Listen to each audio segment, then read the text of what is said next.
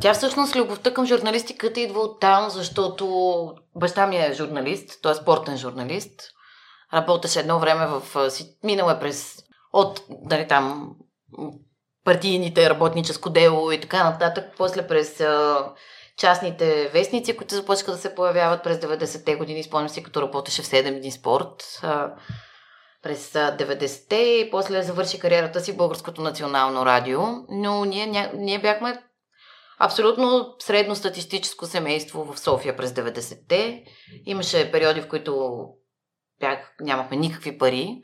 И на фона на това, както повечето семейства, нали, тогава имаше гладни зими, имаше невероятна инфлация, която изяде приходите на хората, имаше фалити на банки, които изядоха спестяванията на моите родители. Наистина, хората от тяхното поколение са минали през огромни сътресения. Аз съм родена в края на 80-те години, израснала съм в съзнателното ми детство през 90-те беше щастливо, въпреки че сме минавали през доста трудности.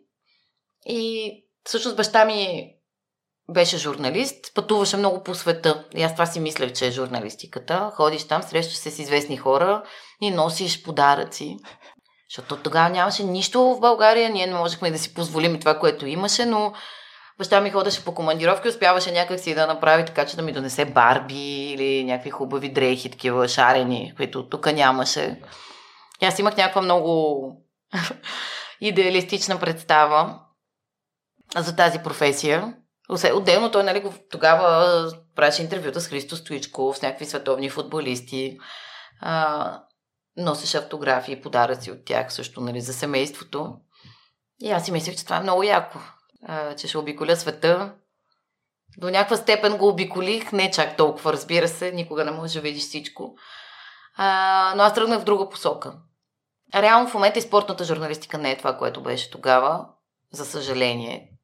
Много по-малко има възможност да се пътува, да се правят наистина репортажи и всичко живо следи агенции. И вече това, че всичко може да се следи онлайн, от една страна е добре, от друга страна изяжда с мен най-ценното в журналистиката, което е репортерството.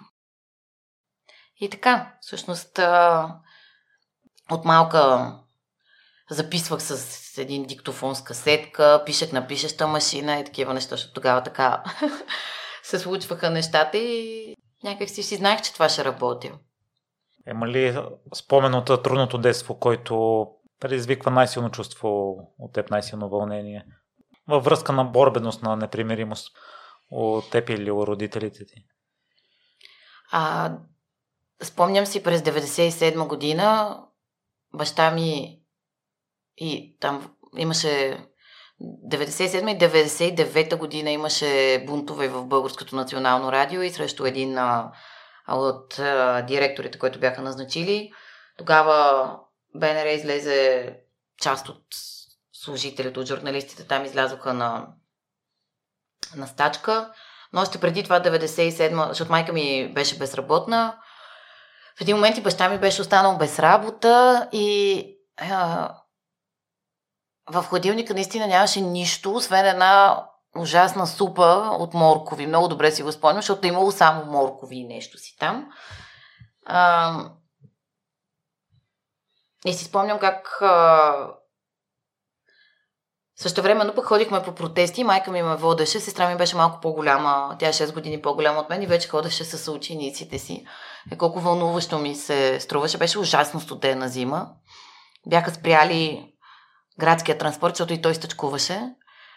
И за да отидеш да протестираш на площада, ние живеехме в Бъкстон и майка ми ходеше всеки ден пеша през януари месец, за да ходи на протест. Мен, нали, не са ме тормозили чак до толкова, водили са ме, разбира се, и много ми беше вълнуващо и интересно. Но тази зима някак си много сериозно ми се е запечатала в съзнанието и ме е научила на това, че да ценя това, което имам. Съвременните деца, слава богу, не са живяли в такива лишения. Ние като... Не всички, разбира се, в смисъл, за съжаление в България има много хора, които живеят по този начин, но При нас това не е било стандартно, просто имаше моменти, в които за всички беше много трудно. За нормалните хора, нали, които по някакъв начин не са били свързани с хората от властта или тогава с мафия, мутри и така нататък, защото тогава това беше. Сега са доста по-софистицирани тези хора. Но факта, че съм виждала какво значи да нямаш, ме кара и много по-добре да разбирам хората в момента, които живеят по този начин и да се интересувам от техния свят. Тоест да не залитам само по силните на деня. Да, те са интересни, добре е да ги държиш отговорни за това, което правят, но винаги някак си ми е по-интересно да си говоря с хората на място.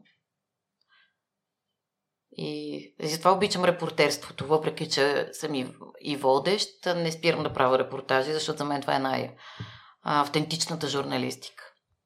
Мария, в момента като майка, къде слагаш границата на прекалено глезене на малката ти дъщеричка и лишенията? Дъщеричката ми си живее много добър живот. Точно това си говорихме и с приятели, нали, тези деца. Сега бяхме първо на планина, после на гръцки остров. Тя живее доста интензивен, разнообразен живот, има много приятели. Има много книги, много играчки, какво ли не още, което на моменти ме дразни. И си говорим, тя е на 4, изключително с мнение, артикулирана и забавна, но сега, когато дойде войната и съответно бежанската криза от Украйна, ние помагахме, те се върнаха в момента на няколко семейства, включително и на две майки с две дечица на по една година.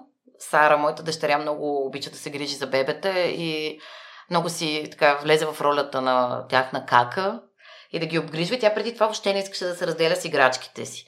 И аз просто казвам, дай да съберем, да дадем като дарение всичко това, което е излишно. Не, това не го давам, това не го давам, това не го давам.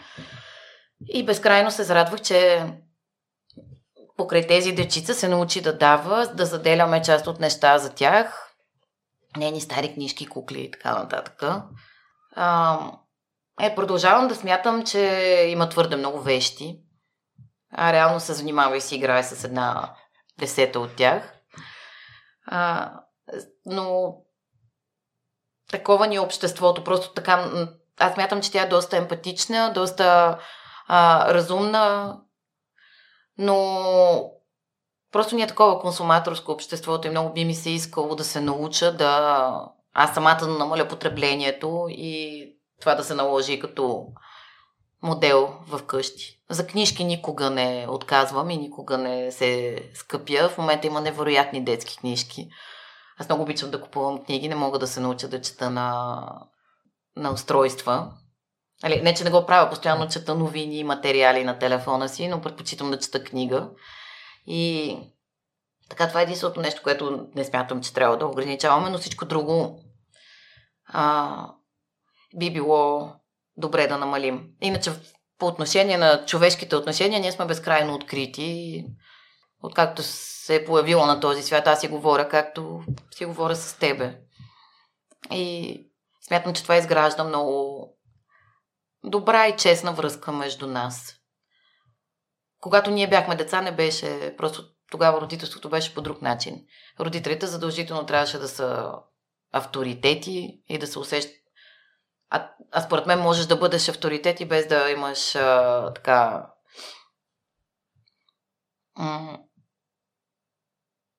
без да си този, който казва така ще станат нещата, защото аз така казах. Нали? Когато ние бяхме деца, по-скоро такъв беше подхода. И ти в момента по какъв начин го постигаш това? Хем да си приятелка с Сара, хем и да си авторитетна. То ще видим. Тя е на 4. За сега се наслаждавам на отношенията ни. И това ме кара да мисля, че съм на прав път. Ние си ходим двете на разходки, на кафета, на ресторанти. Много е смешно. Тя ми поръчва бира. Когато аз се чудя какво да да си взема. Тя... Една биричка си вземи. И... как да не я послуша човек? Не знам. Наслаждавам се и естествено, че на моменти човек трябва да скръцва със зъби, да слага граници. Изобщо не отричам това нещо. Някъде човек напипва верния път по средата, като доста пъти греши. Всеки се съмнява на моменти дали се справя добре. Също няма по-трудна задача от тази. Защото когато си сиди, сам си носиш последствия за глупавите си решения. Но когато има и друго човече, е съвсем, съвсем различно. Имаш много по-голяма отговорност. Аз нямам проблеми да си разбивам главата и съм го правила многократно, но честно казвам, останах доста по-предпазлива. Даже до някаква степен и по-страхлива. Откакто станах майка. В смисъл, но не казвам, че това е в лош аспект. Примерно съм в планината, аз понеже може би съм изодия овен и някак си много обичам да стигам до целта. И примерно за мен, понеже майка ми много ни водеше в планината като деца, ако не стигнеш до крайната цел, било то връх или хижа, си се провалил. И обаче, примерно, излизат ни черни облаци и вече обръщам и се прибирам. Нещо, което преди не бих направила. С целия риск ще стигна до крайната точка. Сега в момента си казвам, виж какво, няма никакво значение дали ще стигнеш до еди коя си точка. Важното е да се прибереш невредима в къщи, така че колкото и да ти е неприятно, обратно по пътя. За такива неща имам предвид. Не, че съм станала страхлива по принцип. В работата ми не съм. Това е интелигентност по-скоро. Да, може би да си потушаваш овенщината не е лошо. След 30 години някъде почва да се учи.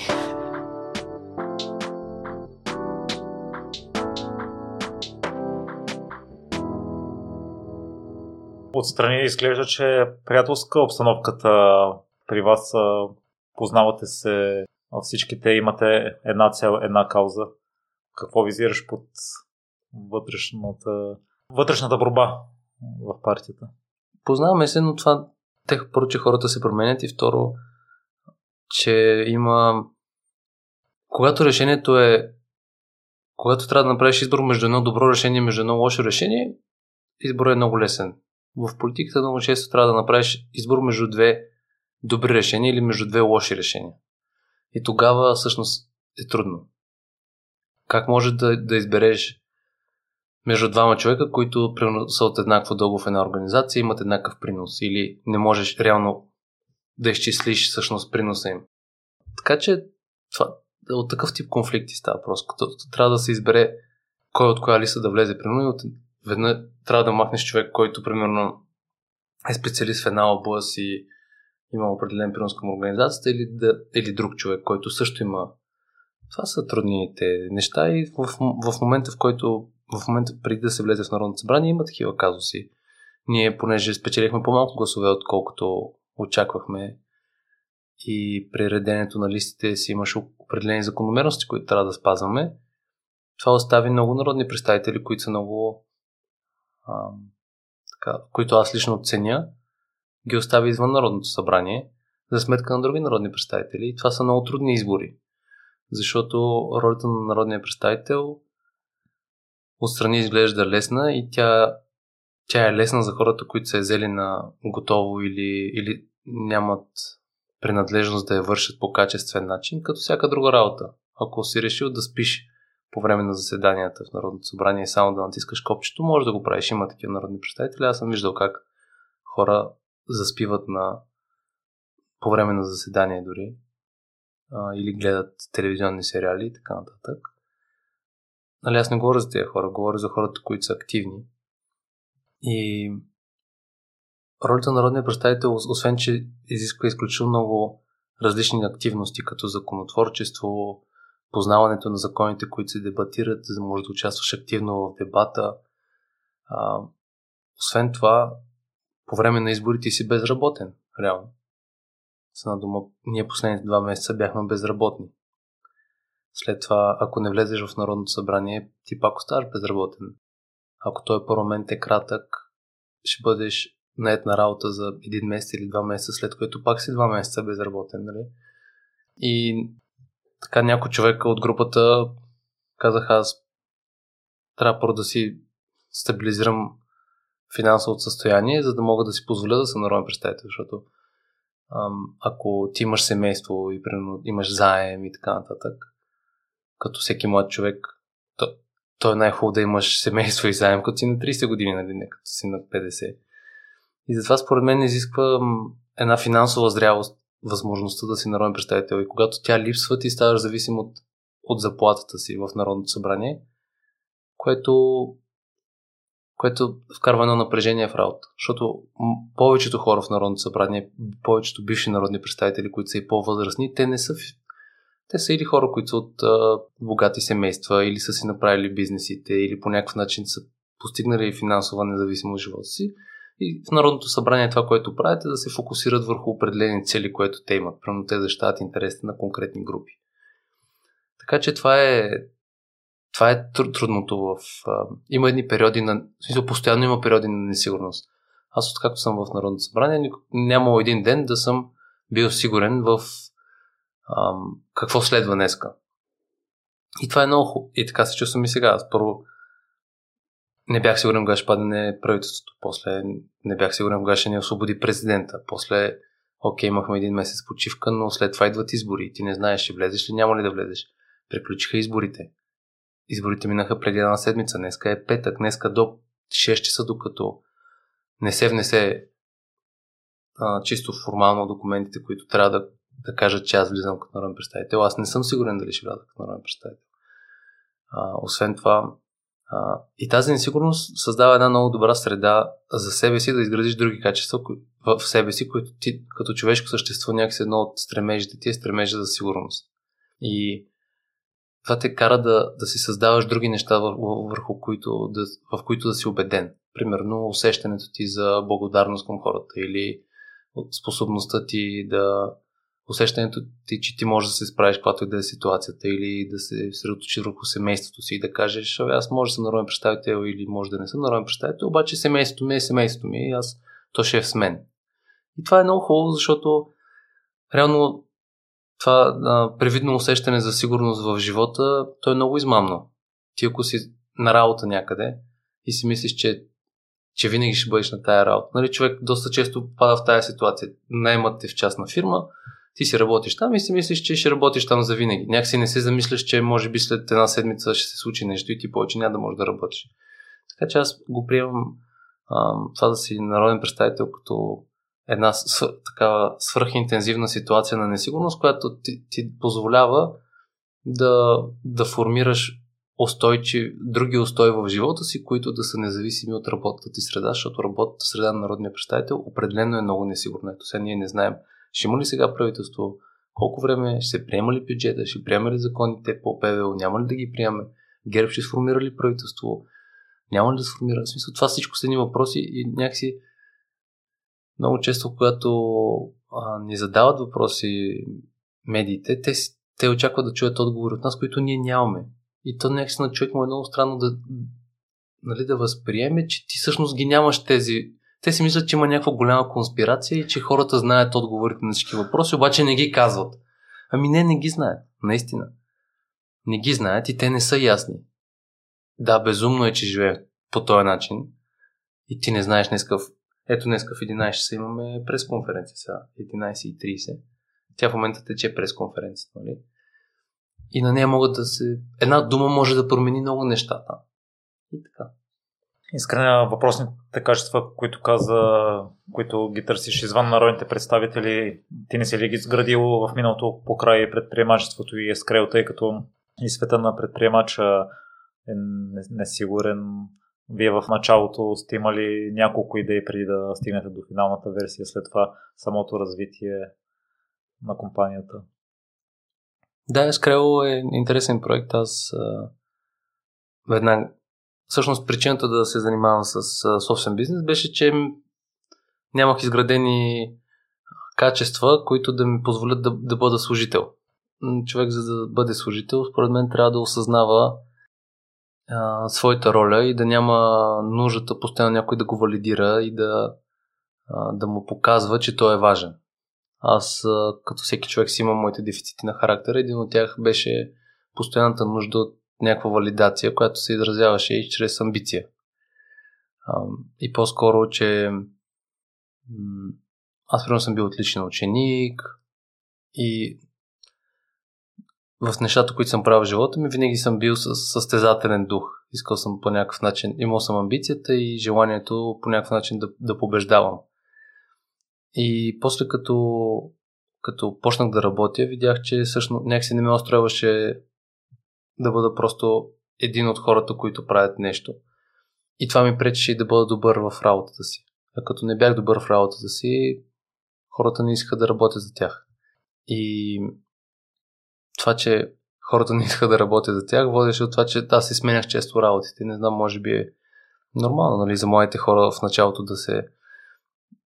Някакси има една липса на познание какво означава да си добър служител. Че една компания иска ти да бъдеш, и не знам дали се е случило на теб и на други хора, които работят, че хем искат да си много активен, обаче не е прекалено. И нали, хем искат ти да се развиваш, обаче когато станеш добър в едно нещо, си много удобен там и не искат да те сменят. Много пъти съм чувал, примерно, аз съм работил в кол-център.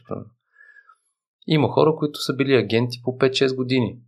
И ти като станеш много добър агент, и после назначават някой, вместо този агент да стане шеф на екипа, те примерно взимат външен шеф на екипа или дори взимат нов агент, който е на по-голяма заплата от него. И някакси самата роля на работодателя е той да си намалява риска и да си намалява разходите. И естественото усещане на един работодател е, че щом ти си свикнал да работиш за 2000 лева за него, защо да ти дава 2500 лева? Обаче човек, който влиза в компанията, той ще го вземе примерно 2500.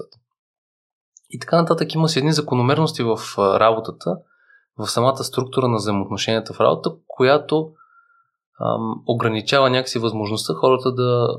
Аз лично тогава ги чувствах като ограничаване на възможността ми да бъда свободен. Но то беше лъжовно това действие, това усещане според мен, защото човек може да... Свободата е някакси лично усещане. Ти може да... Има и хора като, не знаем, много и те са известни Нобелови лауреати, че ти може да си в затвора и пак да се чувстваш свободен. Нали, то някакси усещане. И аз се чувствах недобре, неоценен, немотивиран и несвободен на работа си, затова започнах да се занимавам с предприемачество. Когато започнах да се занимавам с предприемачество, обаче осъзнах, че в началото се чувствах автономен, така да го кажа, в действията си, обаче ти пак не си автономен. Едно автономността, като свободата, също е усещане. И той някакси способността ти да разграждаш определена ситуация на по-малки неща. Да кажем, ако ти днеска можеш да решиш в деня си, ако днеска нямаш никакви работни ангажименти и семейни ангажименти, и никакви ангажименти, ти си цял ден свободен. Имаш на разположение, да кажем, 14-15 часа там, докато си буден. И можеш да кажеш, ето аз съм свободен. Никой не ме ангажира с нищо. Но ти всъщност може пак да ходиш на работа, да имаш дете и много, да имаш супер много ангажименти и пак да придобиеш тази, да се чувстваш свободен в избора си. Да кажеш, ето аз сега избирам да съм без детето ми. Избирам да го закарам на разходка. Избирам да отидем да играем заедно. Така че свободата е усещане и предприемачеството не ми помогна да се чувствам по-свободен. Напротив, той ми показва всъщност, че аз пак се чувствах затворник или пак се чувствах немотивиран в един момент, неавтономен, неспособен да правя каквото искам, защото реално когато си предприемач, тук ще направя една крачка в страни и ще кажа, че аз си мислех, че като стана шеф на себе си, ще бъда свободен. И за това се занимавам с предприемачество, обаче разбрах в предприемачеството, че тогава всички са ти шефове. Като си на работа, примерно работиш в HP и си от 9 до 5, или от 9 до 6, или от 9 до 7, или колкото и да стоиш, в един момент си тръгваш от вас, прибираш се вкъщи и има разграничение личен живот, работа. В предприемачеството го няма това. Ти си човека, който прави всичко. Каквото и да, нали, особено когато стартираш бизнеса си, каквото и да се случи, ти си отговорен за всичко. служителите ти те търсят за всяко нещо, клиентите те търсят за всяко нещо и ти ставаш абсолютно независим и несвободен. Ти ставаш най-независимия и несвободен човек. И аз видях всъщност защото компанията доста дълго тя още съществува, аз видях, че всъщност предприемачеството не ме направи свободен. И в един момент разбрах, че за да се направя свободен, трябва аз да реша, че съм свободен, независимо какво правя. И тогава се освободих всъщност от... Тогава станах свободен. И то стана скоро. И за мен преходът от политиката към предприемачеството беше много важен, защото аз си мислих, че предприемачеството е изключително, понеже там съм работил денонощно и без почивни дни. И то не защото работата го изисква, а заради моята неспособност да делегирам. Седно ти в един момент стигаш ти си мислиш, ами това днеска става нещо, казваш, това ще го свърша аз, и това ще го свърша, и това аз, и това аз, и това аз. И накрая когато расте бизнеса ти, така се получава, че в един момент твоята способност да вършиш неща надминава седно задачите, които ти идват, надминава способността ги да ги решаваш и почваш да оставяш нерешени задачи. И това страшно много те изморява. То ти чупи взаимоотношенията с хората покрай тебе, защото ти не можеш в неспособността си да делегираш. Тя идва, според мен, от липсата ти на доверие. Ти не можеш да формираш доверие в това, че хората ще вземат правилни решения. Не им се доверяваш, не им даваш автономност да вършат решения и те почват, всеки нов твой служител ти става като по някакъв начин, не като помощник, ами като едно тегло, като едно ремарке, което ти трябва да дърпаш. Защото ти го вземаш да работи за те, примерно да ти прави маркетинга, обаче той не може да ти прави маркетинга постоянно, защото ти не му вярваш и той трябва да те пита за всичко. И той като трябва да те пита за всичко, ти правиш обаче, ти се занимаваш и с производство. Аз с буи, нали, Escreo е фирма, която произвеждаше буи.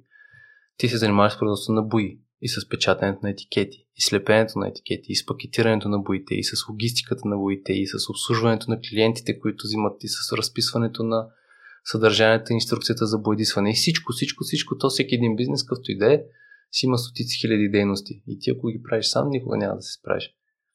И така в един момент това много ме изморяваше. Но пък после разбрах, че това е било естествения път към Народното събрание, към политиката, защото разликата в и политиката и предприемачеството са много, много ангажиращи, имат изключително голям обем работа. Разликата в политиката е, че не си анонимен. И ти днеска като влязах, каза, че съм се облякал много елегантно за такъв тип разговор, който е без камера. Ами аз откакто съм народен представител, единственото време, когато излизам не с риза, е когато ходя да тичам. И когато си представител на народа по някакъв начин, всички очакват от тебе ти да си елегантен. Това е част от... Това е разликата. Когато си предприемач, можеш да ходиш роше с тениска, както си искаш, защото ти си единствените хора, пред които отговаряш, са клиентите ти и служителите ти, които има един такъв образ, нали, на леко небрежния човек. Народният представител има други очаквания към него. Ти ставаш публичен, губиш анонимността си. Разпознавате навсякъде, магазинери, хората по улицата. Някои хора те виждат, заглеждат те все едно, те познават, не се сещат кой си, защото, нали, всеки човек той е ограничен спрямо аудиторията си. Но те все някъде са те виждали и така, даже им е интересно, аз съм прено на морето като бях. Един сервитьор ми вика, ама ти си много познат от някъде. И аз ви помаме, аз съм, тук съм израснал, може да съм се виждали, нали, знаеки, че сигурно ме е видял някъде другаде. Но това е много плашещо, че ти не можеш прено да отидеш и да се напиеш до безобразие, ако това ти харесва да го правиш. Нали, аз не съм човек, който по принцип се напивам, но сега като ми е някакси се чувствам, че ми е забранено, даже ми е някакво... Чувствам се ограничен от това. Така че, дали се занимаваш с предприемачество, с политика или с каквото да се занимаваш, важното за мен е ти как се чувстваш и да работиш върху собствените усещания. Защото вярването, че това, което правиш, ти пречи да си нещо, е грешно. Ти си пречиш да си нещо. Каквото и да правиш. Можеш да, наистина можеш да чистиш кофите или можеш да чистиш улиците и да си най-щастливия човек.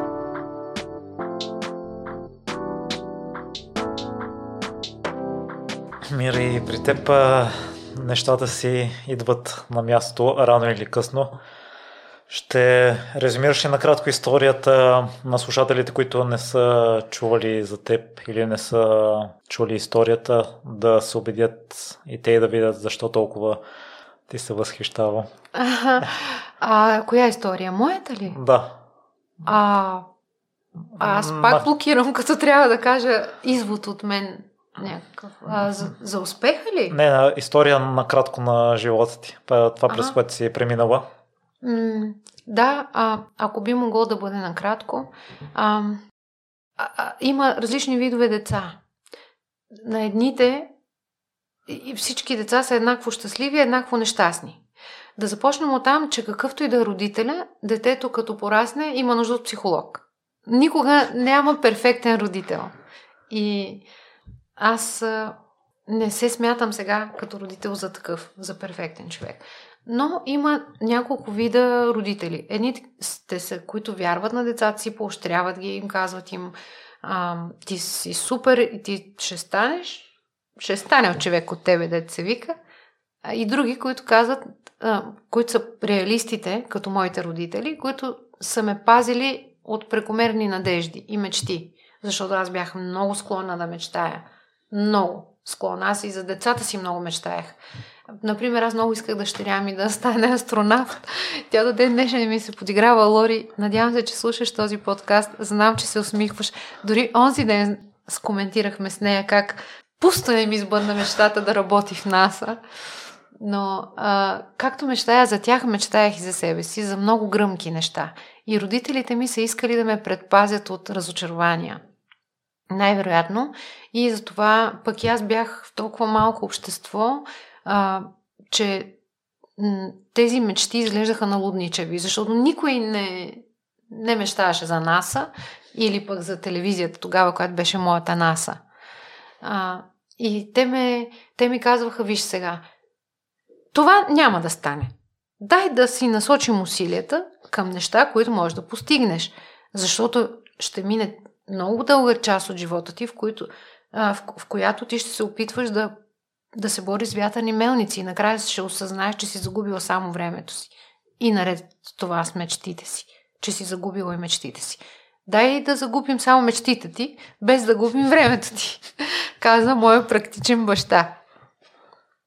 И от сутрин до вечер аз чувах как няма да стане. Това, което аз искам, няма да стане, а именно да започна работа в телевизията. Била съм твърде малка, времето беше зрял социализъм и до телевизията стигаха, според баща ми, само умните и красивите, каквато аз не бях, според него. Обаче, аз смятах, че до телевизията стигат различните и непримиримите. И смеех да не спра да мечтая. Това е, което трябва да запомнят слушателите от този разказ. Най-големият ви страх трябва да бъде този, ако си позволите да изгубите мечтите си. Само не допускайте това. Само не изоставите мечтите си. Колкото и налудничави да са те. Щом сте си позволили да си го помислите, значи е възможно да стане. Господ ви дава тези мисли не напразно. Той има велик план за вас.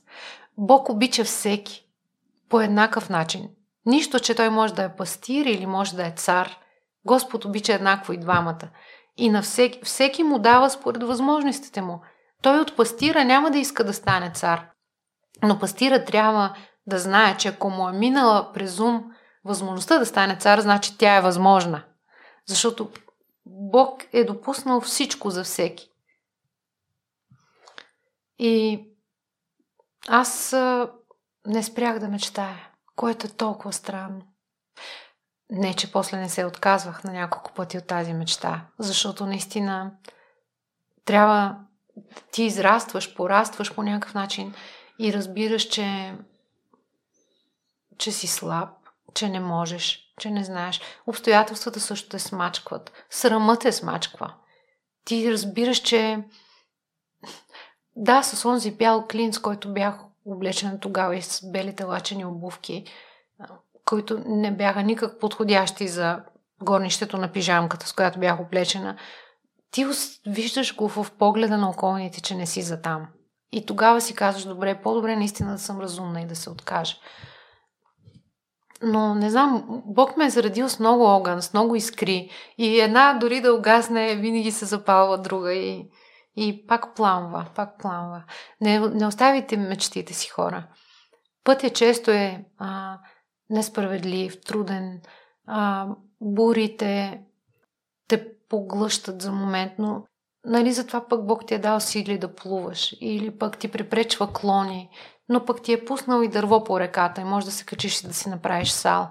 Използвайте всяка възможност и не се възгордявайте. Горделивият човек е срам за родителя, за близките, за всички. Не се възгордявайте от постигнатото, защото то може да ви постигнатото може да ви служи само за лодка да отидете до следващото място, а не за шезлонг, на който да се облегнете и да си кажете, ох, добре, аз вече ще си почивам. Няма вече ще си почивам. Идва следващото, което трябва да се направи. Само така става успешният човек. Вчера прочетох една мисъл на Арнолд Шварценегер, който също следвам, естествено, в Инстаграм. И даже си го шернах на стори. Никой успех не е постигнат с ръце в джобовете. Няма как да стане, ако стоиш. И ако сега татко беше жив, щях да му кажа, нямаше да стане, ако бях мързелувала. Ти ме научи да работя и затова стана. И нищо, че тогава аз трябваше да събирам сено или тютюн. Онзи ден ходих в Пампорово с 3 приятелки бяхме и аз леко намалих на един завой. Аз шофирах.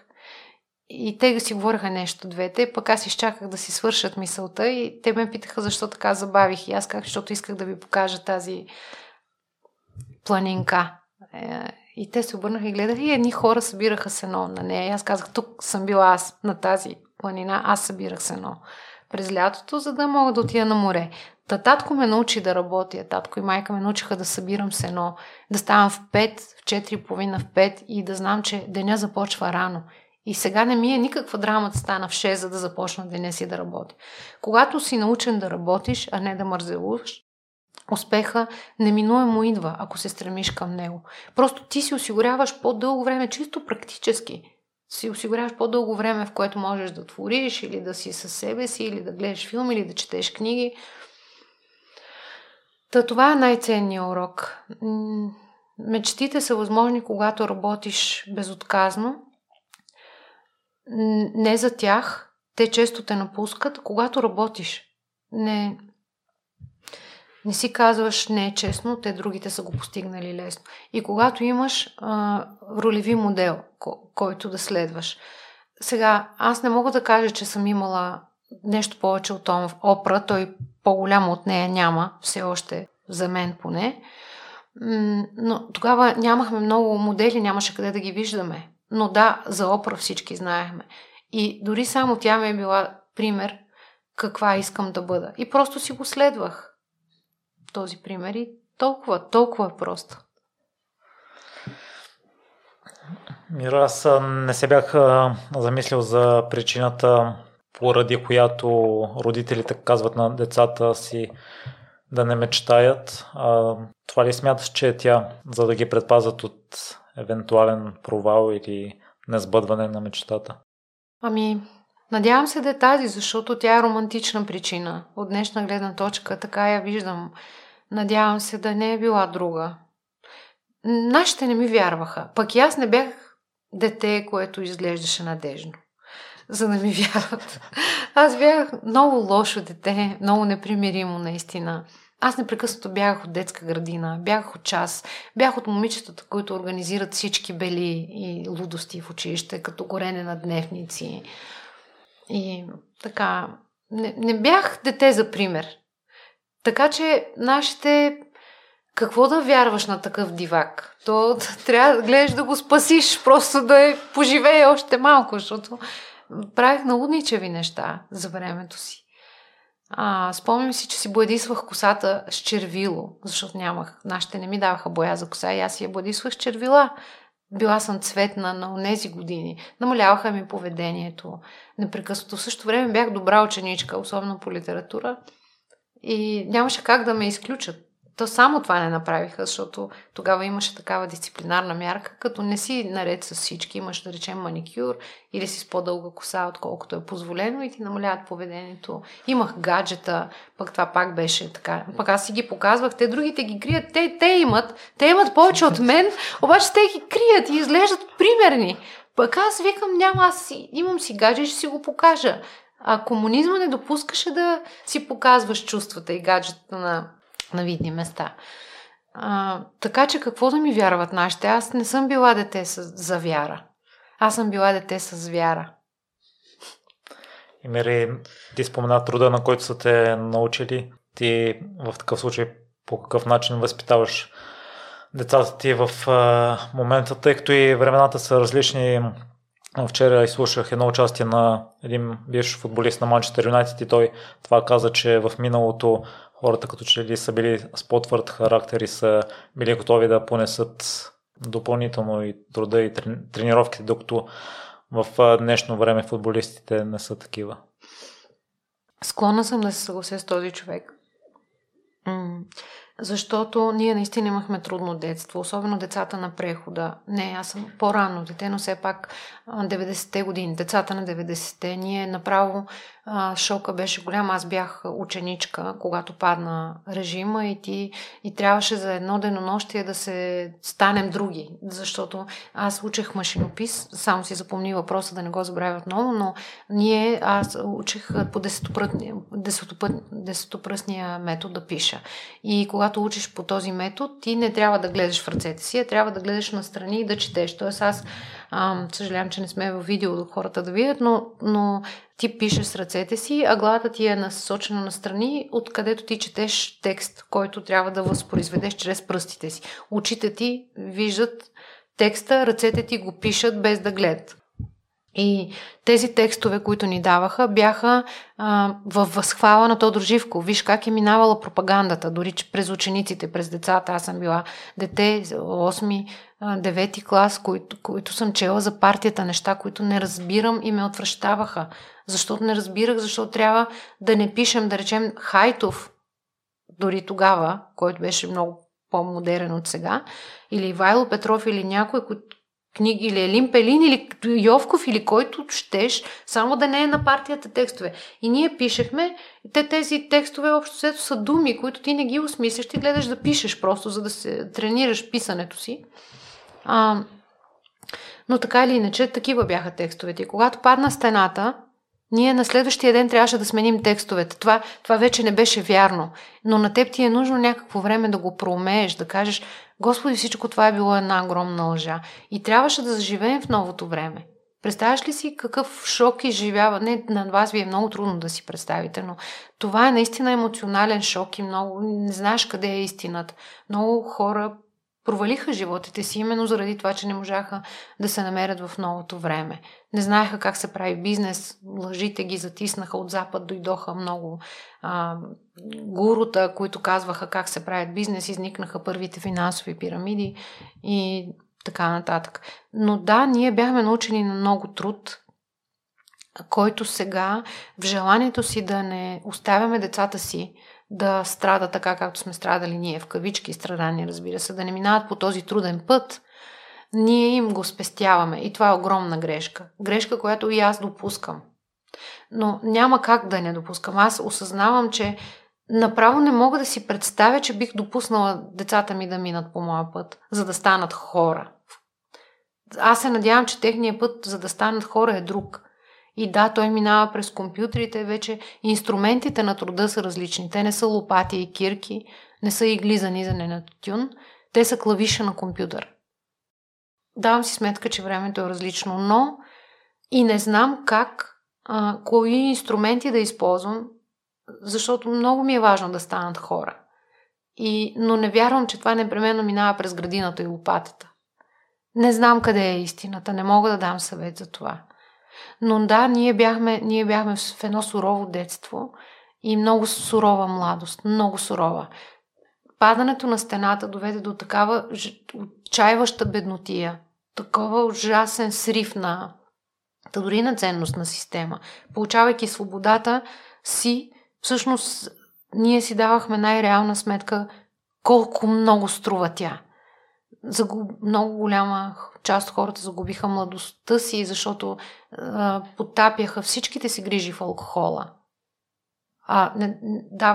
Мислейки си, че ще удавят грижите в алкохола, той просто мокри грижите, той не ги удавя. И много хора са загубени от това време. Искрено съм благодарна на Бог, че аз не съм от тях. Аз просто много бързо се адаптирам. Аз се адаптирам в новата среда. Аз прозрях възможностите на новото време и започнах да направо като подводница. Влезах в това време и много бързо плувах, въпреки че не мога да плувам в него. Днешните деца... Да, определено и моите не са научени на този трюк, на който съм научена аз. Но като че ли в крайна сметка дори генетично това, което съм им предала, като че ли се е предало и на тях. Пък и примерът е много важен. Начинът, по който живее родителя. Дали детето ще го вижда как сутрин пуши цигара родителя или как чете, непременно според мен това се отразява.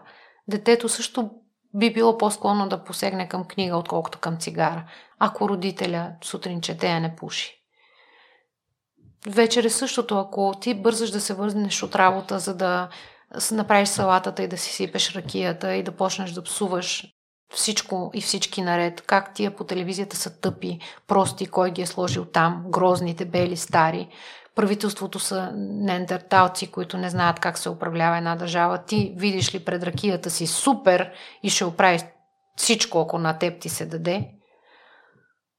Детето също ще е такова. Но ако ти се върнеш от работа и си готов да му разкажеш случките, които са ти се случили днес с възхищение и с желание да ги обсъдите, неминуемо и детето вероятно ще стане такова. Аз вчера в работата си, понеже новата рубрика на Татяна Йорданова в Отблизо, моето предаване, е всъщност заглавието на книгата ми, което пак за първи път сега казвам. За първи път го казвам, защото аз нарочно го сложих в рубрика, за да не ми го вземе някой и да не го забравя. Често ми хрумват заглавия, които забравям и остават някъде там или ги трия и ми струват много глупави и така. Но за сега много ми харесва това заглавие и го сложих като име на рубрика «Хора сред другите». Така за сега се казва книгата ми. В тази рубрика, в моето предаване, за това, то си авторско и затова вътре всичко гледам да е оригинално, вчера говорихме за едни затвори в Боливия, които не знам дали си чувал за тях. Това е единствения затвор всъщност в света, в който затворника отива заедно с семейството си. Самия затвор има вътре правителство, има улици, има собствени правила на живот. Това е като град в града, само че затвор в града. Изключително интересно, бих ти го изпратила като линк да го видиш. Интересно познание добих вчера. Аз също не знаех за този затвор. Разбрах го от собственото си предаване, което е вау! И когато се върнах вкъщи, бях много, много, много уморена. Ефира изтощава много, още повече, че вчера имахме още един запис, защото покрай изборите, освен живи ефир, след това записахме още едно предаване за наложи се така. И бях наистина много изморена. Просто физически само си казвах, Господи, само 5 минутки още да постоя, защото трябваше да извеждам кучета и още 100 неща, които трябваше да направя. И се върна сина ми. Беше ходил да си купи учебници за новата учебна година и аз викам, седни за малко при мен, седни да те видя, че съм се затъжила и да си поговорим малко и той седна, гушна кучето и викам, искаш ли тъкмо си гушнал кучето и имаме 5 минутки очевидно заедно, рубриката новата е 3 минутки, искаш ли да ти я пусна, да видиш какво направихме, но имам нова рубрика. И му я пускам и той каза, младите още не гледат телевизия. Нали? Това за тях да пуснеш нещо по телевизията е Не, ако същото нещо го видят в YouTube, биха му обърнали внимание, но по телевизията не. И той обаче остана, защото това са 3 минути. Той видя и каза, аз не съм чувал за такова нещо. Как така? Вярно ли е това, което да не си го измислила? Защото и децата ми също познават моята така широко скроена мисъл и фантазия. И си обсъждахме с сина ми затвора в Боливия. И смятам, че това също е добър пример, да говориш с децата, а не да ги назидаваш. Не да... Разбира се, че аз вечер мога да му кажа, изкъпи се, измисли зъбите, среши се, сложи чехли, облечи се, всички оправи си леглото, нали? Но освен тези неща, които родители има като изисквания към децата си, може би най-важното очакване от един родител е той да общува с детето си. Според мен само това е верният подход. Но още няколко години ще ми трябва да ти кажа дали съм права. Ако отгледам го деца достойни също за пример, макар да не са така непримирими, както бях аз, значи моят подход е верен. Но нямам още доказателства за това, не знам. Аз и от други съм чувал, че личният пример е най-важен и ти във връзка с това го изпълняваш. И като споменавам писането на пишещата машина и текстовете, които сте чели, това, че нещата, дори да не сте ги осмислили, са останали на подсъзнателно ниво в вас. Също е било и с родителите, които са ти казвали, че не си подходяща за телевизията и че си глупава, за да мечтаеш такъв тип неща. И след това си преминала през толкова много препятствия, които един не толкова борбен човек би се отказал. Кое в теб е наделяло да продължаваш да вярваш и да следваш стъпките въпреки първоначалните неуспехи, а не да повярваш на думите на родителите си? Книгите. Книгите ме промениха. Книгите ми даваха да вярвам. Защото в книгите четях за светове, които исках да видя. И нямаше друг начин, освен чрез действие. И това да повярвам, че мога да мина по този път. Исках да видя тези светове, исках да преживея много неща, които знаех, че няма как да се случат на село. И няма как да се случат, ако аз не ставам.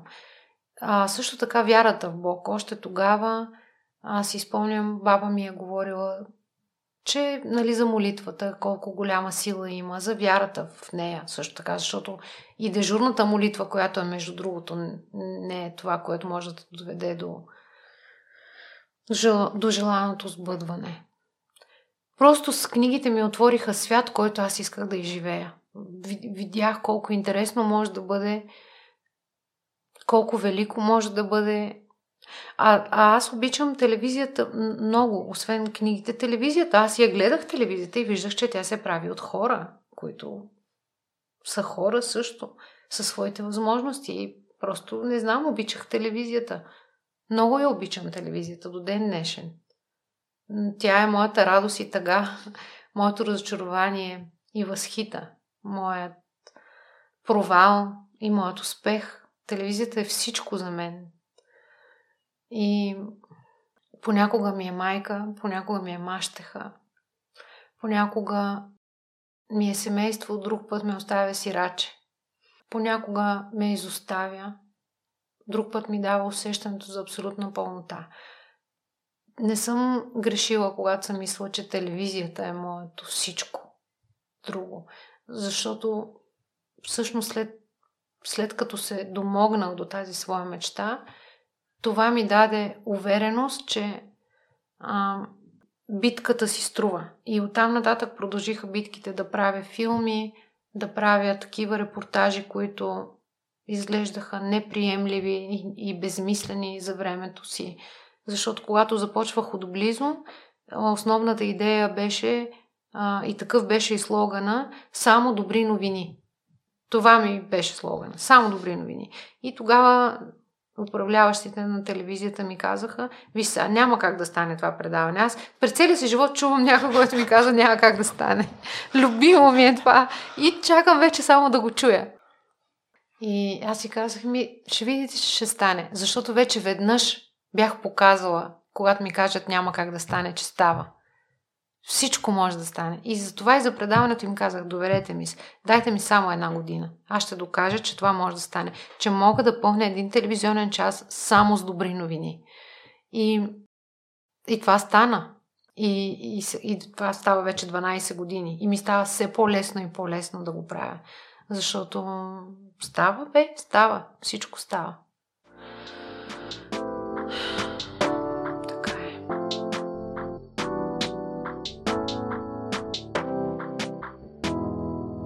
Вие максимално леснявате с контактите в началото, запознанствата с останалите. Мисията на Able е именно такава, да развива предприемаческата култура. За това ли е важно, за което спомена, за развитието на държавата и да се... Абсолютно.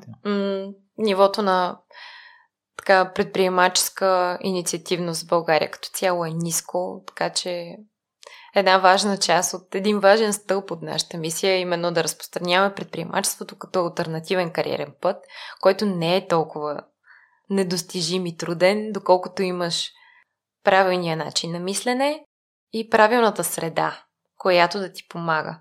Аз съм се убедила и както вече неведнъж споменах, за мен средата е ключова за развитието на един човек. И това го казвам от личния си опит, като човек, който до 26-та си година е имал една среда и оттам нататък, вече тръгвайки по пътя към wannabe предприемач, ако щеш, всъщност средата е тази, която го преобразява. И като човек, и като разбиране, и като стремежи, и като професионална реализация. Така че аз съм живия пример и съм много щастлива, че така се реших на времето да преследвам една налудничава идея и тя ме отведе на място, на което искам да бъда и бих останала завинаги. Добре, Креми, да продължим темата. Една крачка назад, тогава да се върнем. Ти си от Любимец и си говорихме в предварителния разговор, че не се определиш като амбициозно дете и сподели вече, че до 26-та си година си живяла посредствен живот. Това е което използвах и можеш да го използваш, да, абсолютно. В моите очи не е толкова посредствен, тъй като от Любимец идваш след това в София, завършваш университет, вземаш хубава работа в Хилтън, постепенно се развиваш. Дай първо едно определение за посредствен за теб. Може би го наричам така, защото го сравнявам с сегашния си начин на живот и всъщност това, което ме мотивира в момента, средата, в която се развивам, хората, с които работя. Не, че хората, с които работех в Хилтън, не са били изключително вдъхновяващи и хора, от които можеш да учиш много. Просто в момента виждам как за мен, за всяко нещо, което правя, за мен е важно да има някакъв по-голям смисъл и някакво въздействие, което аз да мога да видя.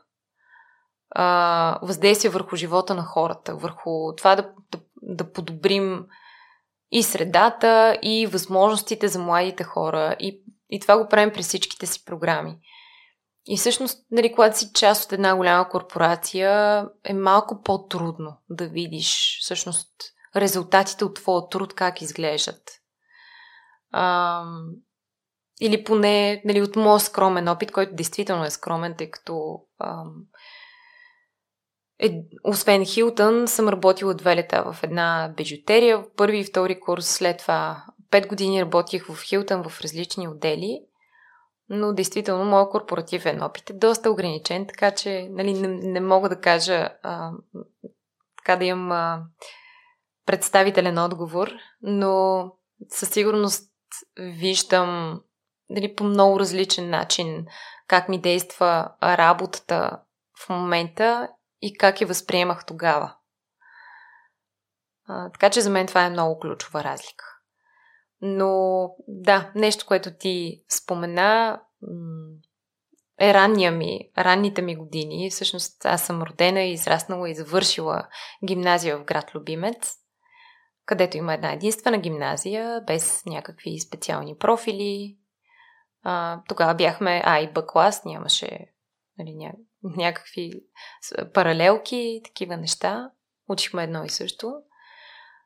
И всъщност аз имах голямо желание да уча в езикова гимназия, но родителите ми тогава решиха, че така ще си ме задържат колкото се може по-дълго време до себе си, тъй като брат ми беше студент, ние имаме голяма разлика и реално варианта беше да отлети другото птиченце от гнездото, както казвате, или да си остана максимално дълго при тях. И не знам дали от гледна точка на това, че на моята безопасност, на това те да имат контрол върху това, което ми се случва и да са спокойни за мен. Но така или иначе, оставайки в Любимец, те подсигуриха възможно най-доброто образование за мен отвъд училище, тъй като в училище, особено часовете по-английски, не се случваше много. Затова пък аз от 7-ми клас ходих на частни уроци, индивидуални, след това групови, така че аз до 12-ти клас, до завършване си ходих и си усъвършенствах английския. Ходих и на уроци по математика и по български, така че смея да кажа, че така от моя випуск аз бях сред отличниците. Нескромно, макар и да звучи, но от друга страна бих казала, че не беше особено трудно да бъда. И да, общо взето, докато се чудех как да продължа след училище и всъщност бидейки затворена в една среда в град Любимец, която изобщо почти не предлага възможности за прекарване на свободното време или за развитие на някакви интереси. Всъщност единственото, което можеш да правиш в Любимец, или поне по това време беше така, беше да от гледна точка на спорт да се запишеш на волейбол, футбола, но той за момчетата, и на народни танци или модерен балет. Това бяха абсолютно изчерпваше всички възможни извънкласни занимания. Което нали, много трудно може да ти отвори кръгозора към нещо интересно или към да развиваш някакви ценни умения извън училище. И общо взето към този момент, когато разговарях с баща ми, тъй като дали, за мен той е големия авторитет в семейството, и той ми каза, в момента е престижно е да си да завършиш право или икономиката. Избери си. И така, аз избрах икономиката, тъй като математиката ми беше силна, географията също ми беше любим предмет. И общо взето разгледахме университетите, набелязахме няколко в България, въпреки че аз се бях оглеждала и в чужбина за възможности, но решихме, че родителите ми няма да имат възможност да ме изпратят в чужбина, да подкрепят едно такова решение. И кандидатствах в УНСС, приехаме там специално с обща икономика. Впоследствие завърших бакалавър маркетинг и магистър международен бизнес на английски език, като в третата си година в университета започнах работа в Хилтън. И да, както виждаш, нищо особено вълнуващо и интересно. Както споделихме по-рано, не се възползвах от възможностите, които ми предлагаше студентския живот от гледна точка на пътувания по Еразъм или бригади. И да, не мисля, че има нещо особено интересно, което мога да споделя за този период от живота си. Но пък, според мен, всичко това те е довело именно до сегашния ти живот. На мен ми е интересна темата за късмет и го забеляза малко при теб, тъй като си се интересува от здравословен, не я харесвам, по-активен начин на живот и по-осъзнат начин на хранене. Това те е довело до информацията за насекомите. След това пък това те е отвело до това да търсиш такъв тип програми. Срещнала си твой приятел 2 дни преди Nine Academy, там си разбрал за себе и всичко следва. Сигурен съм, че има много хора от Любимец, които са си останали там или Доста голяма част от моя випуск, може би 95%. Което е супер, всъщност. Хубаво е, важно е в малките градове да остават младите хора и да се развиват там. Въпросът е доколко, оставяйки в малкия град, ти имаш възможност да имаш един начин на мислене, който е градивен, който е инициативен, който е съзидателен. И тук по-скоро имам резерви. Така че от гледна точка на оставането в малкия град поощрявам определено, но възможностите за това да изградиш един начин на мислене, който е продуктивен за теб и за средата, и реално се опитваш да правиш неща, които са отвъд твоята градинка, за мен това е нещо, което много липсва в малкия град. И креми, по какъв начин може да се променя? Аз съм съгласен, аз съм израснал в Козлодуй и не смятам, че средата е продуктивна, но след като се преместих в София, не бях от най-общителните. Може би съучениците ми, след това с студентите ми, не бих казал, че са допринесли за моето развитие. След като започнах да слушам подкасти, ми се отвори съзнанието и намерих това, може би, което съм търсил. Да, по какъв начин може да се промени създаването на ролеви модели или положителни примери за развитието на такъв начин на мислене в малките градове? Абсолютно си прав, че има нужда от повече ролеви модели, нещо, което по мое време със сигурност нямаше. Когато Able Mentor, менторската ни програма за ученици от 10 и 11 клас, успее да стигне до малките градове и успее в тази възраст, в която ти не знаеш на къде да поемеш, но получиш възможността да работиш с ментор, който има житейския професионален опит. Ако щеш ментор от големия град, който да ти отвори съзнанието за всички възможности, които средата предлага, за мен това би имало абсолютно животопреобръщащо значение в живота на младия човек и със сигурност, ако има как и от по-рана детска възраст да се младите хора да се образоват за това, че трябва да мислят извън собствената си кутийка и да търсят неща, които са им интересни. Истината е, че в малките градове голяма част от младите хора са изключително инертни и те много рядко проактивно се събуждат за това да потърсят нещо извън себе си, което да привлече вниманието им, да развие някакво ново умение от тях или да ги предизвика за нещо. Това определено е нещо, което забелязвам. И тук българското образование е, може би, най-силният инструмент, който би имал роля в едно такова личностно изграждане, в една по-ранна детска възраст, макар че именно програми като Able Mentor и други, които служат като извънкласни занимания за децата, всъщност, може би, бидейки отделени от образователната система и от часовете в училище, по някакъв начин се идентифицират като нещо различно, нещо, което може да е полезно, интересно и изграждащо за младия човек. Нещо, което да го привлече и да го накара наистина да вложи повече от себе си и да постигне някаква своя цел. Защото това е и всъщност смисъла на програмата, да помогне на младия човек да постигне своя цел в рамките на 3 месеца с помощта на ментор. Тя може да бъде в посока кариерно ориентиране или може да бъде реализиране на бизнес идея или на социална кауза.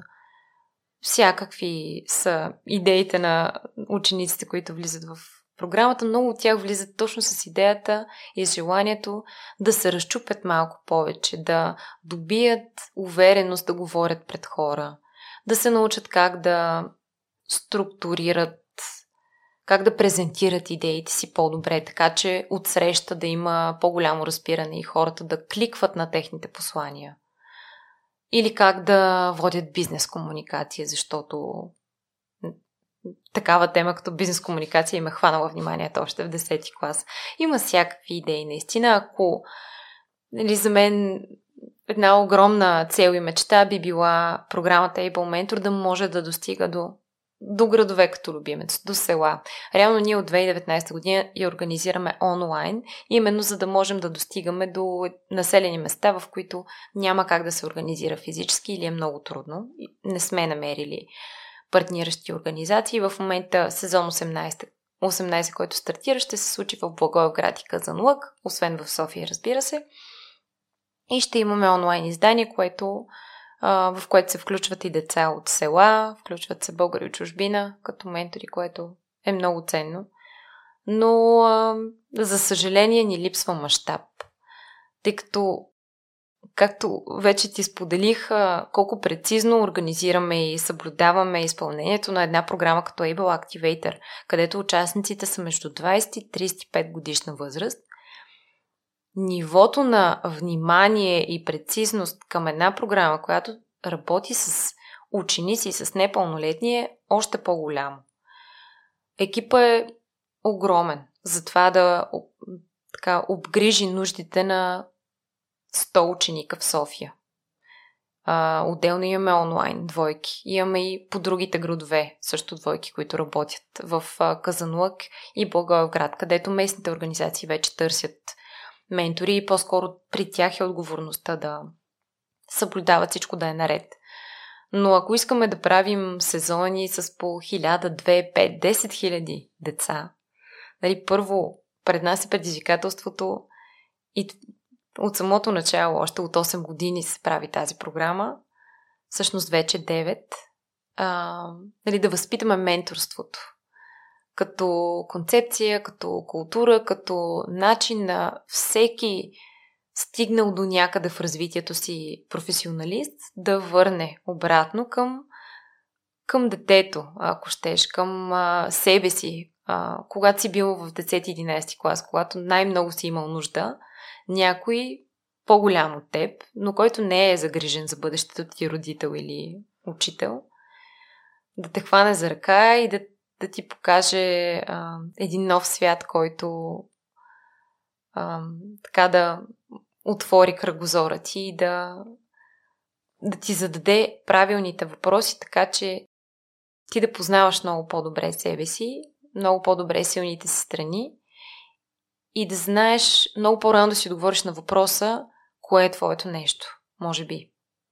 Но да, може би, не знам дали ти би споделил същото, но по мое време, преди 15 и повече години, нямаше такива инструменти, нямаше такива програми и разчитахме на своите родители, че те знаят по-добре от нас кое е перспективно и кое е добре да обмислим като професионален път.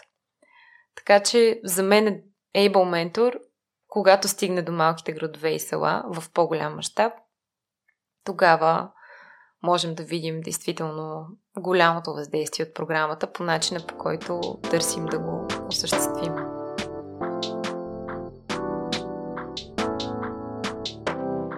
Ние като гледам горе-долу сме на сходни години, аз се здобих сравнително късно с компютъри. Основните игри при мен ми бяха навън и не успях да се привържа толкова много към компютърата. При теб какъв беше процесът, за да ги обикнеш?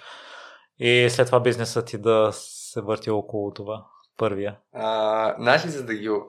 Това стана много интересно, защото реално компютърните игри, това ще звучи странно на по-моите слушатели, защото не съм сигурен, че е така сега, но те възникнаха като социално явление. Защото номер едно нещо бяха компютърните клубчета в квартала. И всъщност всичките ми приятели, и за да се видим с приятели и всички други хора, бяха около компютърните клубове и в компютърните клубове. Никой нямаше компютър в къщи тогава. Първоначалният им бум и почнахме да живеем в компютърни клубове. Там спяхме кафето, там бяхме от училище, ще бяхме в компютърни клубове. Дори без да играеш, си в компютърния клуб постоянно, нали? Та реално досега с компютрите и любовта към компютърни игри със сигурно започна по социален начин, което е малко странно, нали? На фона на това, нали, което принцип се говори. И реално се случва сега, няма спор. Оттам тръгна и постепенно аз може би съм бил на 5-6 клас, някъде на 12, прино съм бил, когато имах първия компютър в къщи. И тогава вече постепенно почна всеки си цъка, но да, успяхме да го съчетаем. Играх страшно много компютърни игри като тинейджър. До момента игра не малко компютърни игри, но винаги ми е било важно и до някъде мога би заради това е много силно приятелство, което имахме с тези мои приятели и постоянно искаме да се виждаме и след училище. Винаги сме и спортували заедно, играеме в футбол или подобни неща. Или пък след това вече като ни вълнуваше толкова спорта, повече да ходим по купони и подобни неща, винаги е било някакъв приоритет, нали? Успяхме и двете да ги правиме, но играхме страшно много компютърни игри, си правихме всички други нормални неща, според мен, тинейджерски. Алекс, виждам, че има и разделение на компютърните игри, които те водят към социален начин на живот или досег до нови приятелства. Аз съм играл спортните игри, които са били тогава само синглплеер и не съм изградил такава връзка с другите компютърни играчи. Ти пък играеш противоположните StarCraft. Да, аз играя... Аз основните игри, които играя, са играя по 20-25 години. Пробвам време време нещо ново, много скратко. И това са... играя StarCraft Brood War. Нали, това е първият StarCraft. Heroes 3 и Diablo 2. Сега вече Resurrected. При Heroes и Diablo те си изцяло, нали, синглплеер е фокуса. Дали има някаква възможност за социален елемент, но той не е толкова водещ. И, да, докато при StarCraft тя е силно състезателна игра. Нали, тя е индивидуална отново, но играеш срещу друг опонент и е много силно състезателна. Там е някаква друга мотивация и тригъра. Там е... Компютърните игри дават едно нещо, което реалният живот много трудно го дава, което е да имаш много измеримо подобрение, особено когато... Нали, тя присна всичките компютърни игри са такава система, която ти дава веднага обратна връзка, но в състезателните компютърни игри можеш много структурирано да имаш градивен подход и да видиш, че с някакъв момент си подобрил. Нали? Това в живота много трудно се постига и е нещо, което всъщност аз осъзнавам и го казвам и на хора, нали, които трябва да сега се занимават с предприемачество, че е много важно да се опиташ това нещо да си го взимаш в живия живот. Тоест да разбираш, че нещата са градивни и постъпкови и някакси взимаш обратна връзка и да знаеш, че си по-добре от преди това, под една или друга форма. Защото не винаги е толкова ясно в живия живот. Нали. Но да, компютърните игри, ти тръгнали с другия вторичния въпрос. Нали? Друг тип жанр игри, които аз обожавах като дете, бяха квест игрите.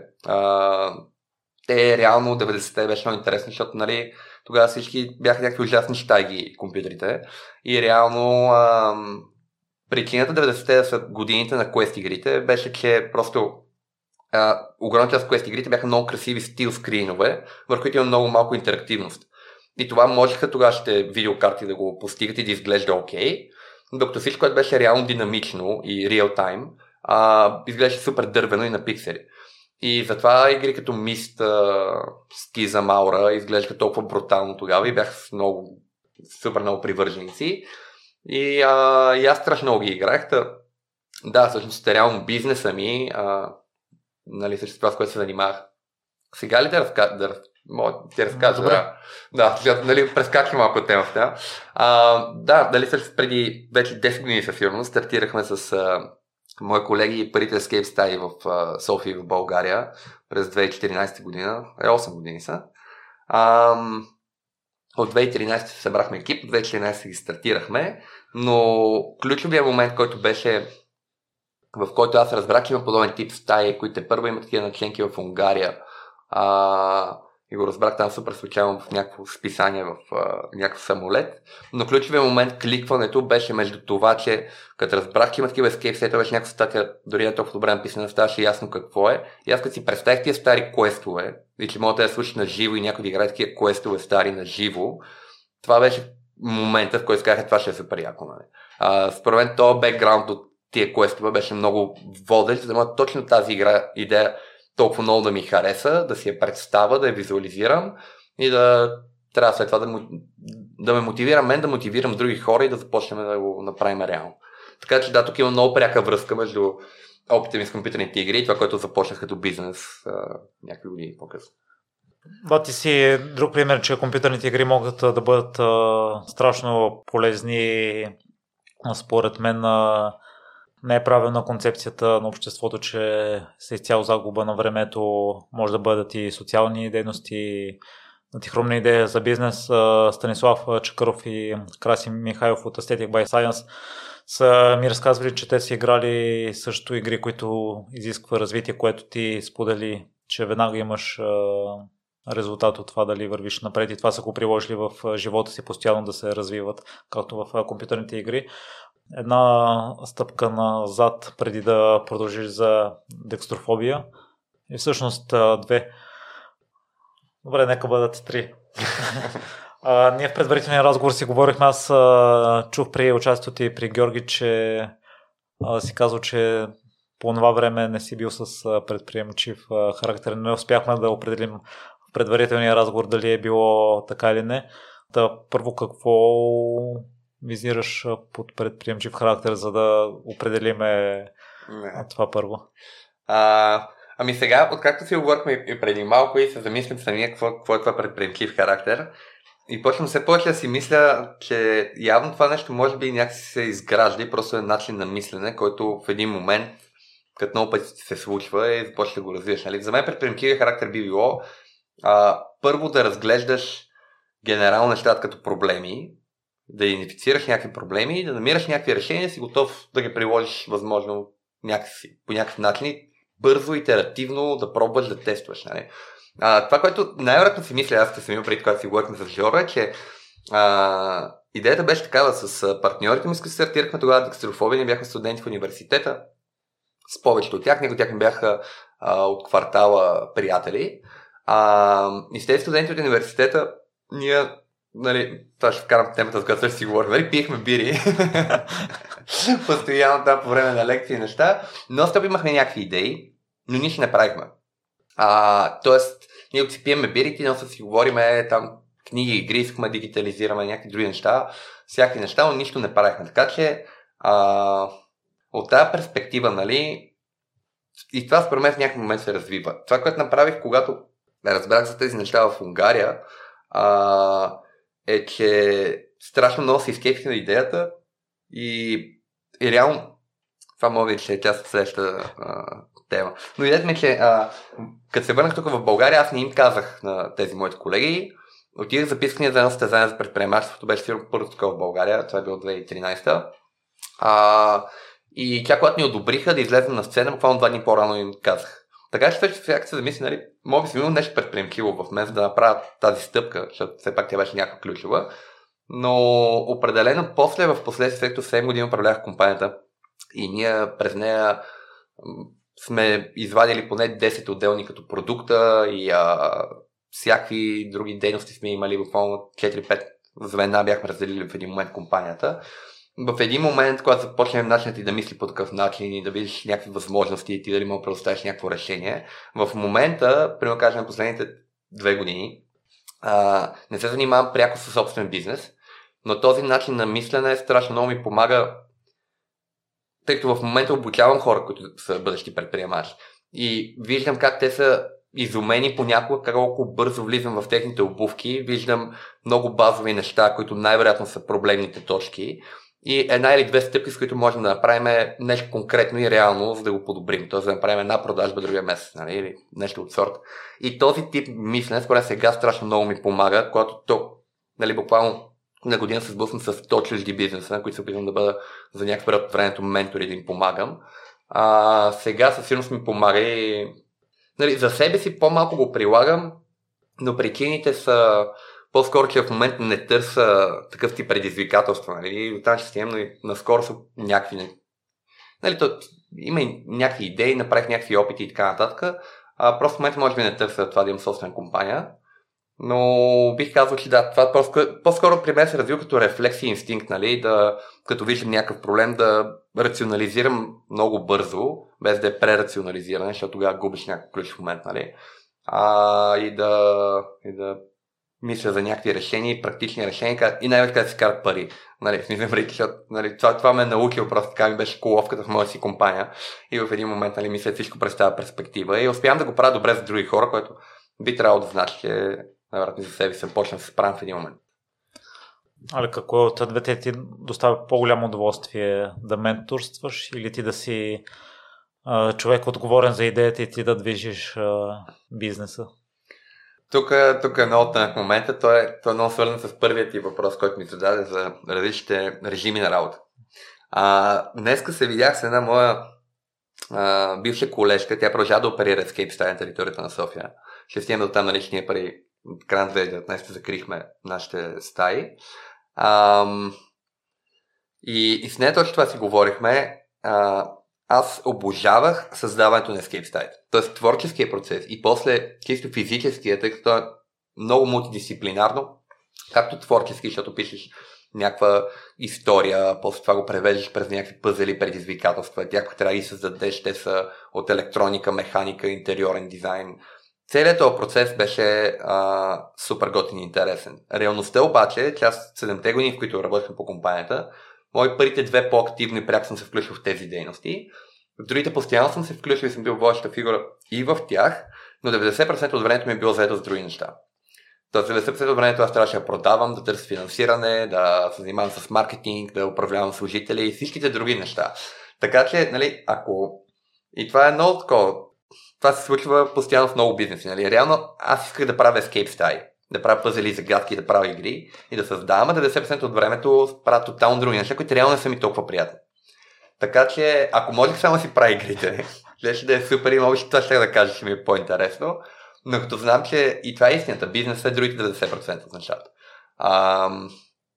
И от тази гледна точка, може би сега ми е по-лесно, като аз не трябва да правя другите 90% от нещата, аз казвам на някой друг. Ти трябва да правиш тия 90% от нещата, ми е далеч по-лесно и приятно на този етап. Сега истината, нали, от време на време, да, нали, сърбиме, както се казвам, нали, в смисъл, няма да се учил, нали, в някакъв период, краткосрочно и средносрочно, отново да започне някаква моя дейност, просто, но то ще стане със сигурност, най-вероятно го става на такъв супер естествен път и нещо, което наистина супер много ми изкефи някаква конкретна идея и видя, че аз чувствам окей в момента да го поема, най-вероятно ще стигне до там. Но по-лекото и по-приятното е да дадеш акъл на други, някакво се лъжеме, мисъл, манната хора да дадат само акъл, но е факт. Реално е абсолютна почивка, нали, за мен, като бивш предприемач, в момента да давам акъл на някакви предприемачи, но гледам да съм им полезен максимално, не само си почивам. Сигурен съм, че си достоен, че там такива организации като Able ти гласуват доверие, ти водиш програми в Base. Ялик, аз съм чувал, мисля, че много е голям процента вероятност вече втората, третата идея, след като си има успешно реализирана първа, да бъде успешна такава. Забелязва ли си го и ти това нещо и това да ти дава увереност, че с каквото се захванеш в бъдеще ще се случи?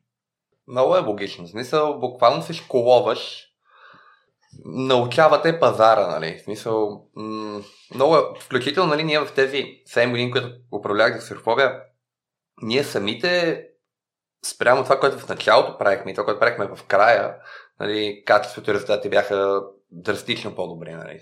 Тъй като вече последните 4 години имахме тимбилдинг агенция, работихме с маркетингова агенция, за да правим кампании, имахме продова игра, имахме градски квестове, всеки един следващ продукт, който сме правили с много по-голямо качество и реално, ако повечето от тези отделни продукти, ако ги бяхме извели като само отделно нещо, върху което да се фокусира екипа, и най-вероятно щяха да бъдат успешни.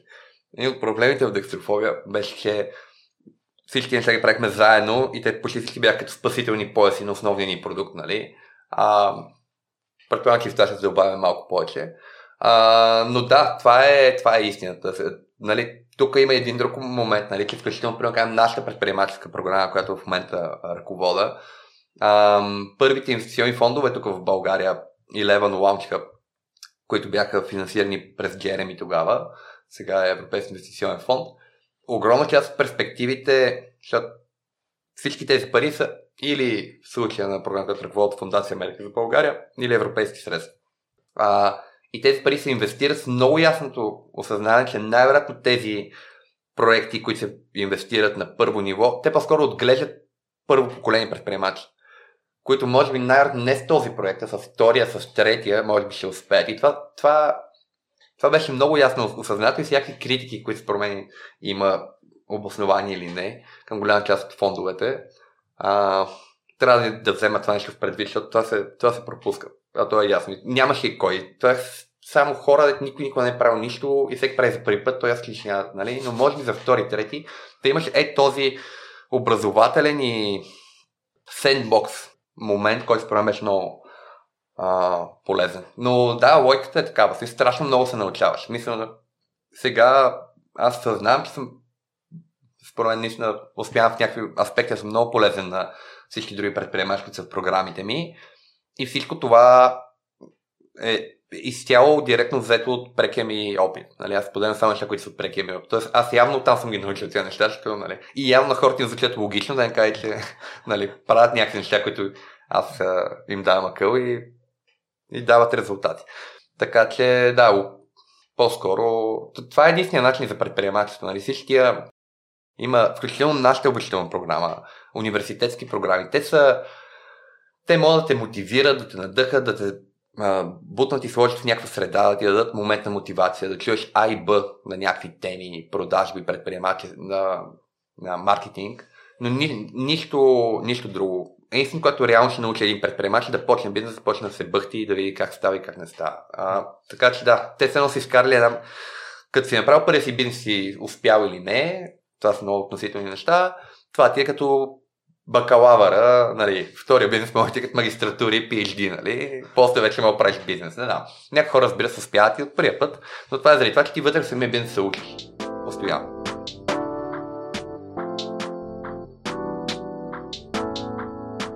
Едно от нещата по-екстремни, които могат да се предприемат е дълго пътуване сам с себе си или с мислите си. Ти си бил с баща си Тео, но немалко част от това, което разбрах, си разсъждава върху живота си. Първо ще ни преведеш ли накратко през Сантьяго? Аз ще оставя участието ти при креативен живот, при там също засягате темата. Да. Да не се повтаряме дословно. Какво да ти кажа, Сантьяго де Компостела, нали, пътя на Свети Яков, Saint-Jean-Pied-de-Port, не един път, това са много пътища. И той е едно към едно спрямо реалния живот, спрямо това, което е живота, нали, потока на живота, ако си чувал за това определение. Всеки един от нас е в един поток. Независимо дали този поток е вкъщи работа, вкъщи детска градина и някакъв такъв триъгълник или е нещо друго, което всеки един от нас си е избрал. И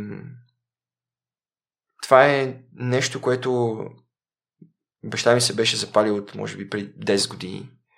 И от горе-долу тогава беше за него, дай да го направим заедно.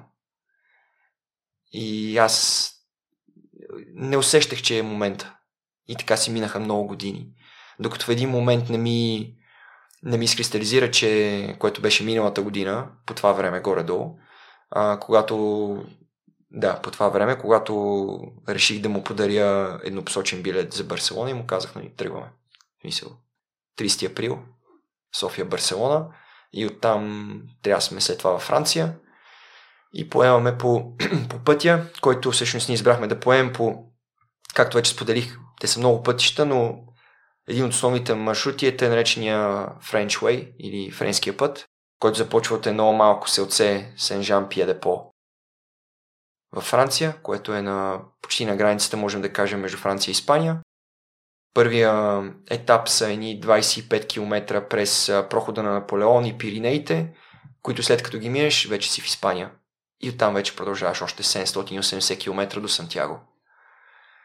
И съм изключително благодарен, че го направих това нещо, защото ако в момента ме питаш, ти можеш да си вземеш един месец сега или до година, или след 2 години да го направиш, отговорът ми е не.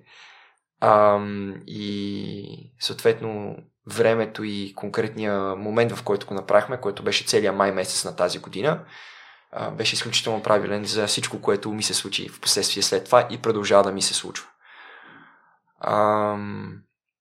Това е нещо, което е като пътуване към себе си. Ти вървиш и вървиш и вървиш и сещаш хора, изправяш се срещу себе си, пред себе си, всичко те боли, ментално те боли, физически те боли, и въпреки това продължаваш да вървиш и да си част от този поток на живота.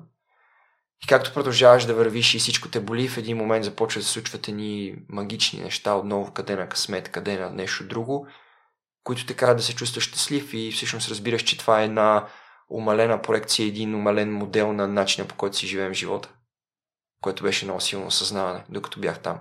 Същевременно с баща ми, цялата ни комуникация, динамиката между двамата, караниците, споровете, изслушванията, разговорите, приемането като огромна част от цялото това приключение, впоследствие пътя към себе си, уроците за мен самия, за защо съм по начина, по който съм, как гледам на живота, как гледам на нещата, които се случват около мен, как ги интернализирам и през съзнанието, през мозъка към душата и обратно, ако щеш. След това, докъде са границите на тялото ми. Това, че се разболях на втората седмица, всичко ме болеше, бях готов да се откажа. Всъщност продължих заради баща ми. И всички тия лимити, които всъщност са в главата. Оттам започва всичко. Но съм говорил с хора, които са правили комемине, където е много по-тежко от физическа гледна точка. Там правят, доколкото знам, по 30-40 км на ден и ти за, примерно, не знам, 2 седмици може би си го минал целия маршрут, докато ние правихме по 25 км на ден, понякога 30, но най-често 22-25 всеки ден. Сравнително равно, не си в планината, не си на билото или нещо от сорта. И хората, с които съм говорил по тази тема, които са го правили, са го разделили по един за мен много правилен начин, че коме ми не е физическо изцяло. Там са твоите физически ограничения и лимити като човешко същество, докато камино е ментално. Играта там е тотално ментална. И всъщност осъзнах, че двете неща са изключително свързани. Че всичко, което ние мислим, веднага резултира. И когато живееш в една такава среда, която е камино и си в потока на живота и си изчистил начина, по който мислиш, да кажем, подизчистил, визирам, че си се отпуснал и си се дал вече на целия този път, това, което ми направи впечатление е, че една малка негативна мисъл, която задържа за повече от няколко минути и я мисля и я премислям, веднага ме удреше в някъде по тялото, което най-натоварената част от тялото ми, това бяха краката и съответно раменете заради раницата. Но най-вече краката. В смисъл, веднага ме удреше в краката. Скараме с баща ми, примерно една сутрин, нещо се скарахме, имахме някакъв спор, аз си го държах това нещо в себе си, половин час по-късно, бам, контузия, болки. Замисля се нещо за работа, за личен живот, каквото и да е, някаква негативна мисъл, задържа я малко повече, бам, веднага резултира някъде в краката. И се замислих, че това го прави всеки един от нас, живейки в това прекрасно, в кавички и не в кавички, място наречено София или който където живее, където ни слушат хората, но заради това, че ежедневието и града ни е засмукал по такъв начин, ние не ги осъзнаваме тия неща. Не осъзнаваме как си вредим само и основно заради начина, по който мислим. И това беше огромен урок за мен. Защото всяка една негативна и отровна мисъл буквално те удря на физическо. и метода за, не знам, премахването или да не мислиш за тях. Още търся отговора на този въпрос. Много добър въпрос. Още търся отговор за него, на него. Здравословни практики като спорт, медитация е нещо изключително полезно за всеки един човек, който може да ги практикува тези неща, но дори тъй като знам, че много хора, примерно, им е трудно да медитират и това нещо е предизвикателство, спорт във всякаква форма, за да можем да се грижим за телата си по възможно най-адекватния и най-добрия начин. И едно огромно нещо, което за мен е изкуство и аз не мога да кажа, че съм най-добрия пример в това отношение или че че го прилагам на 100%, и това е изкуството просто да пуснеш. Едно, ти да се пуснеш на живота, второ, да пуснеш целия си ментален товар. И на камино срещаш много хора от цял свят с всякакви проблеми, премеждия, предизвикателства в живота им. И виждаш, че всеки носи различна раница. Има хора, които носят 5 кг раници и съответно имат 30 кг куфари, които се возят от едни ванове, за да могат те да имат свежи дрехи и така нататък. Има хора, които носят 20 кг раници през целия път. Има хора, които носят 7, 8, 9 кг раници, като мен и баща ми. И всъщност това няма никакво значение. Защото най-важната раница, която носиш, е менталният ти багаж, с който отиваш там. И всъщност най-важното нещо е какво правиш с този ментален багаж. Дали си го носиш с тебе през цялото време или започваш да го разтоварваш и да го пускаш. А под разтоварване и пускане, това, което сподели преди малко, да се оставиш на живота, на течението на действията, или споделянето с някой друг. Всичко това, абсолютно. Като човек, който принципно е трудно да пусне контрола, както вече споделих, и изобщо за мен като концепция това да се пусна по течението никога не съществува. Аз лично вярвам, че съм стигнал до там, до където съм стигнал, постигнал съм някакви успехи. Колко са големи или малки, няма значение. Това са си моите успехи. Аз съм щастлив от тях, но те не са резултат от това, че аз съм се пуснал в някакво течение. И това е течението на живота. Това никога не съм го разбирал. Независимо, че съм получавал не един и два пъти съвети за да го направя. Но когато го изживях там, видях, че живота може да е много по-лек, независимо какво ти тежи. Дали е физическо или ментално или каквото и да е. Наистина живота може да е много по-лек. И че клишето, че ние си го правим сложно, всъщност не е никакво клише, а е 100% истина. И кое всъщност прави ментално предизвикателството на камино, а не е толкова физически? Монотонността в един момент. Преди да стигнеш до нея, менталния багаж, с който отиваш там, всичките ти проблеми, всичките ти демони, ако щеш, са събрани на едно място, в главата.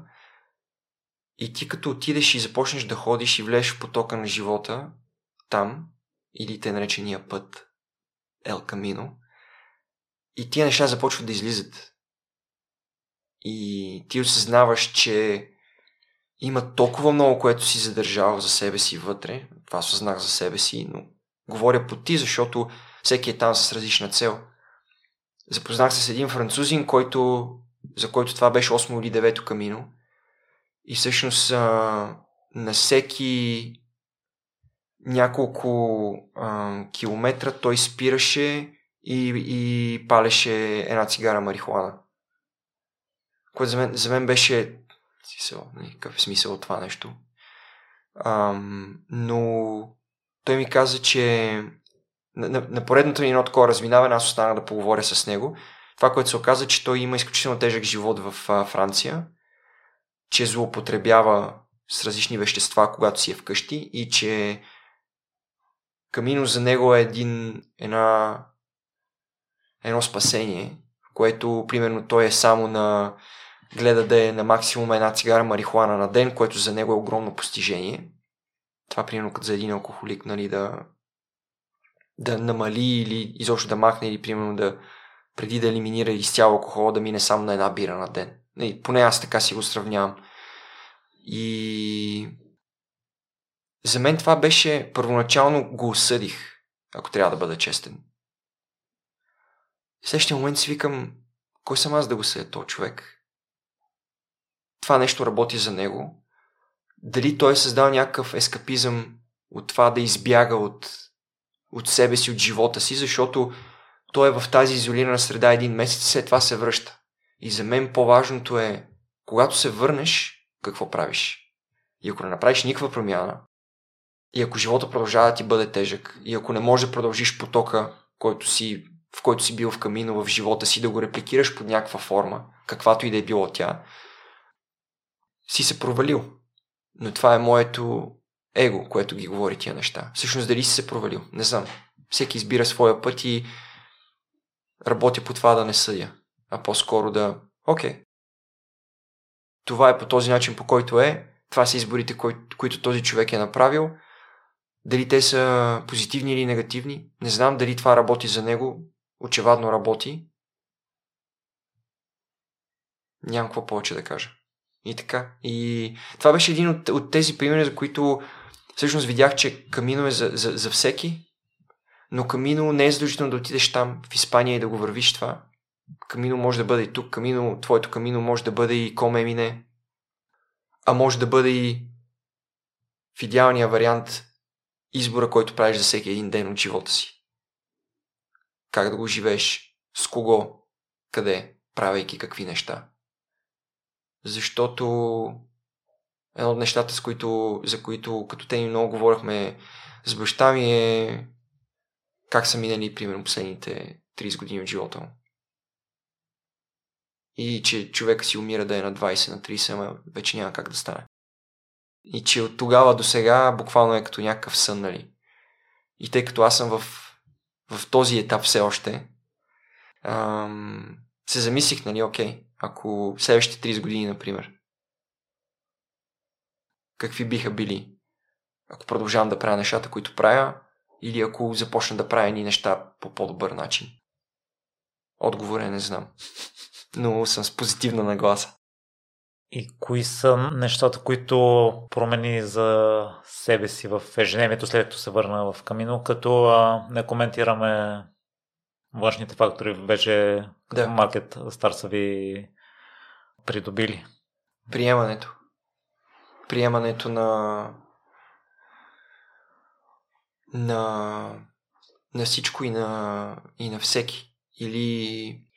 Сега, ако ме питаш дали е 100% приемане, не е още, не съм там. Не се имам за някакъв извисена личност, която, нали, вижда всичко и казва, окей, това е каквото трябва да бъде, но това приемане на...